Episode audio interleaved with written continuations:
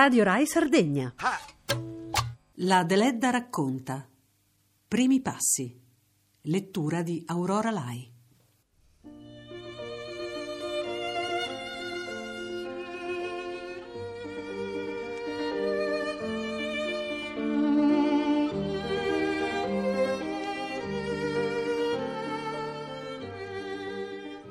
Avevo 11 anni e ripetevo la quarta classe elementare, non perché fossi stata bocciata, ma perché nella mia allora piccola città di Nuoro non c'erano in quel tempo altre classi di scuole femminili.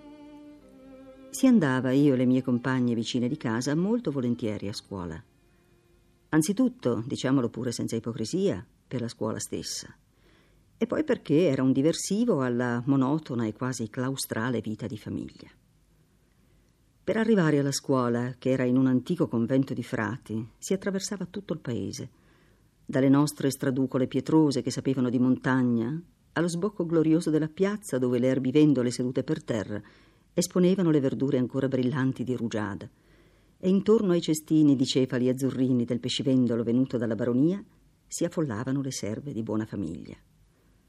Poi si scendeva trepidanti per il corso, ci si fermava ancora una volta ad ammirare i balconi del palazzo di Don Antonio o davanti a qualche piccola vetrina o nella cartoleria a comprare un pennino e un quaderno, cinque centesimi al blocco.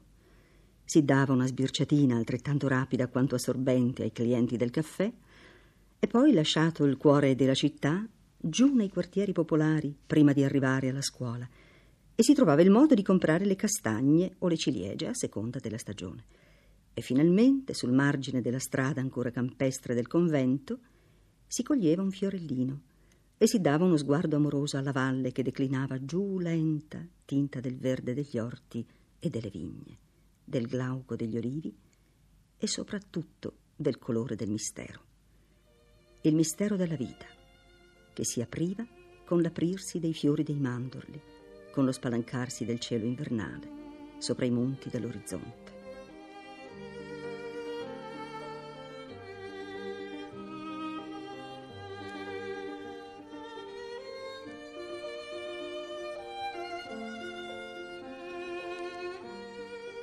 A scuola, a parte la modestia, la prima ero sempre io, forse per i miei compiti fantasiosi.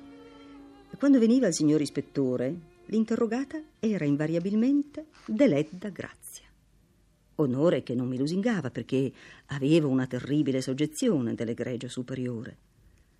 Era un uomo tarchiato, con una testa di leone nero, tragico e colto come un gesuita. Ne abbiamo incontrati personaggi importanti nella vita. Nessuno che facesse tremare le vene come l'ispettore delle nostre scuole d'allora. La maestra invece era mite e indulgente. Non eccessivamente colta, in vero, se parlando di Silvio Pellico ci additava con la bacchetta come luogo di prigionia del martire le isole Spitzberg. Finita di ripetere la quarta elementare, finiti i miei studi e forse anche la carriera di scrittrice. Ma ecco in ottobre arriva un nuovo professore d'italiano del Regio Ginnasio. Arriva con un baule di libri e va ad abitare in casa di mia zia Paolina, di rimpetto a casa nostra. Questa zia Paolina era una donna intelligentissima. Piccola e grassa, col bruno viso camitico, sedeva sempre a filare sotto il fico del suo cortile e parlava come un filosofo stoico e il suo stesso avvocato andava a trovarla, apposta per sentirla discorrere. Anche il professore nuovo si fermava a conferire con lei, e così si fece amicizia. E mio padre, che aveva anche lui studiato quella che ai suoi tempi si chiamava retorica, pensò di mandarmi a prendere qualche lezione di italiano presso il benevolo professore. Benevolo egli era e gentile, e gli piaceva risiedere nella nostra salubre città per il vino generoso della vicina Oliena. Quando leggeva i poeti del tempo piangeva come se le loro passioni fossero le sue. Eppure egli non mi ispirava la soggezione del signor ispettore, anzi una certa fredda commiserazione, e non gli fui né grata né amica neppure quando un giorno, dopo aver letto un mio componimento, egli batté sul foglietto il dito bianco e scarno dicendo come a se stesso questo si potrebbe anche pubblicare. Freddezza esteriore però da parte della scolara, dentro un subbuglio di orgoglio, di ambizione e di sogni. Un bel giorno, cioè una notte, il professore sparì senza più fare ritorno. Aveva da pagare alcuni debiti, fra i quali il fitto della camera. In questa però onestamente lasciò i suoi libri. E su questi libri, un po' per volta emigrati in casa mia, io continuai da sola ad inoltrarmi nella meravigliosa selva fiorita dell'arte poetica. Tu non crescerai mai e mai sarai buona a niente perché leggi troppo, mi dicevano a casa. Ed io leggevo e scrivevo di nascosto. E di nascosto mandai una prima novella ad un giornale di Roma. La novella viene immediatamente pubblicata, non solo, ma la direzione me ne chiede subito un'altra.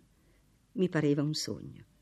E il mio nome stampato per la prima volta mi dava come un senso di allucinazione. Lo fissavo a lungo. Le lettere si ingrandivano, nere, vive, allarmanti. Ero io quella No, non ero io, la piccola, la segreta, la quasi misteriosa scrittrice. Eppure quel nome era l'eco del mio, che rispondeva da una lontananza infinita, di là dai monti, di là dal mare ancora a me sconosciuto. Rispondeva al grido del mio essere anelante di espandersi in quella immensità. E ancora adesso il mio nome stampato mi produce come il riflesso di quella prima impressione.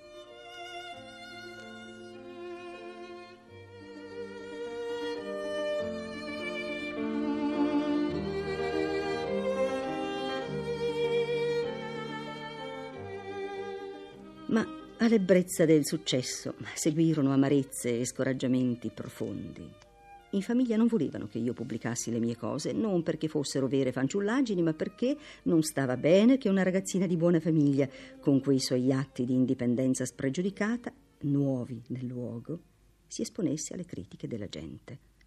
E che critiche! Di quelle personali non mi importava, non guardavo in faccia nessuno, ma una mattina indimenticabile mattina di primavera, mentre ci si disponeva ad andare a trascorrere la giornata in campagna, ed io contavo di godermela a modo mio, fra le ginestre in fiore, con gli usignoli, le coccinelle, le farfalle del buon Dio, ricevo una larga busta con dentro un foglio di carta protocollo scritto minutamente e non firmato. Mi parve una di quelle sinistre, irrevocabili sentenze notificate per mano d'usciere ad un colpevole di gravi reati. Era infatti una solenne stroncatura alle cose da me pubblicate e la bella giornata si mutò per me in quella dei morti. Si disse che la critica feroce era opera di una donna, ma io avevo l'impressione che fosse stata scritta da un uomo. Un uomo che viveva una sua strana vita solitaria, di studioso e di poeta, del quale tutti però conoscevano ed apprezzavano l'ingegno. E il dubbio mi avviliva tanto che smisi di scrivere. Un giorno invece, bello e memorabile anche questo, ricevo un sonetto dallo stesso poeta che forse aveva voluto rendere un atto di giustizia alla povera maltrattata Grazietta. Ed eccolo qui, scolpito sulla lapide della memoria.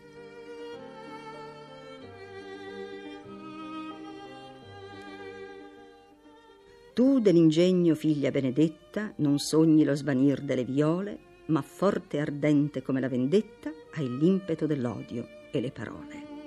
Su, in alto, ov'è la palma che t'aspetta, su nell'immenso azzurro che ti vuole, vola, e selvaggia, libera aquiletta ti sublima oltre i monti e affisa il sole. Noi seguiamo i tuoi voli, in alto, in alto, in alto l'ali tue sbatti e dilata, dà al cielo e alle folgori l'assalto. Vola, aquiletta, vola, finché amore non ti richiami al nido ove sei nata e l'ardor della mente avrai nel cuore.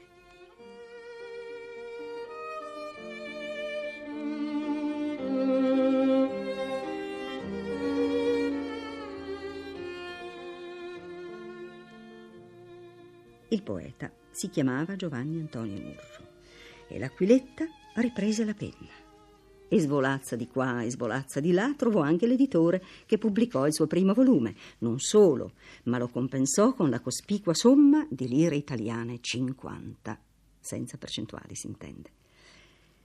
e che la femminilità non fosse spenta in me dalla smania di scrivere, come pretendevano i miei nemici, lo prova il fatto che il primo acquisto pagato coi guadagni letterari fu quello di un fazzoletto di seta azzurra, che avvolto intorno alla mia testa dava risalto al nero dei capelli e procurò alla scrittrice la prima dichiarazione d'amore. Adesso, nella sua casa di Roma, ella possiede un quadro di Michele Cascella intitolato L'invito. È un cancello aperto su un campo di lino fiorito. I toni più deliziosi dell'azzurro vi si fondono con un'armonia che, oltre il sentiero dorato attraverso la distesa celeste del campo, invita gli amanti dei sogni a perdersi nella sua divina luminosità. E ogni volta che la scrittrice solleva gli occhi verso questo quadro, ricorda il suo fazzoletto azzurro.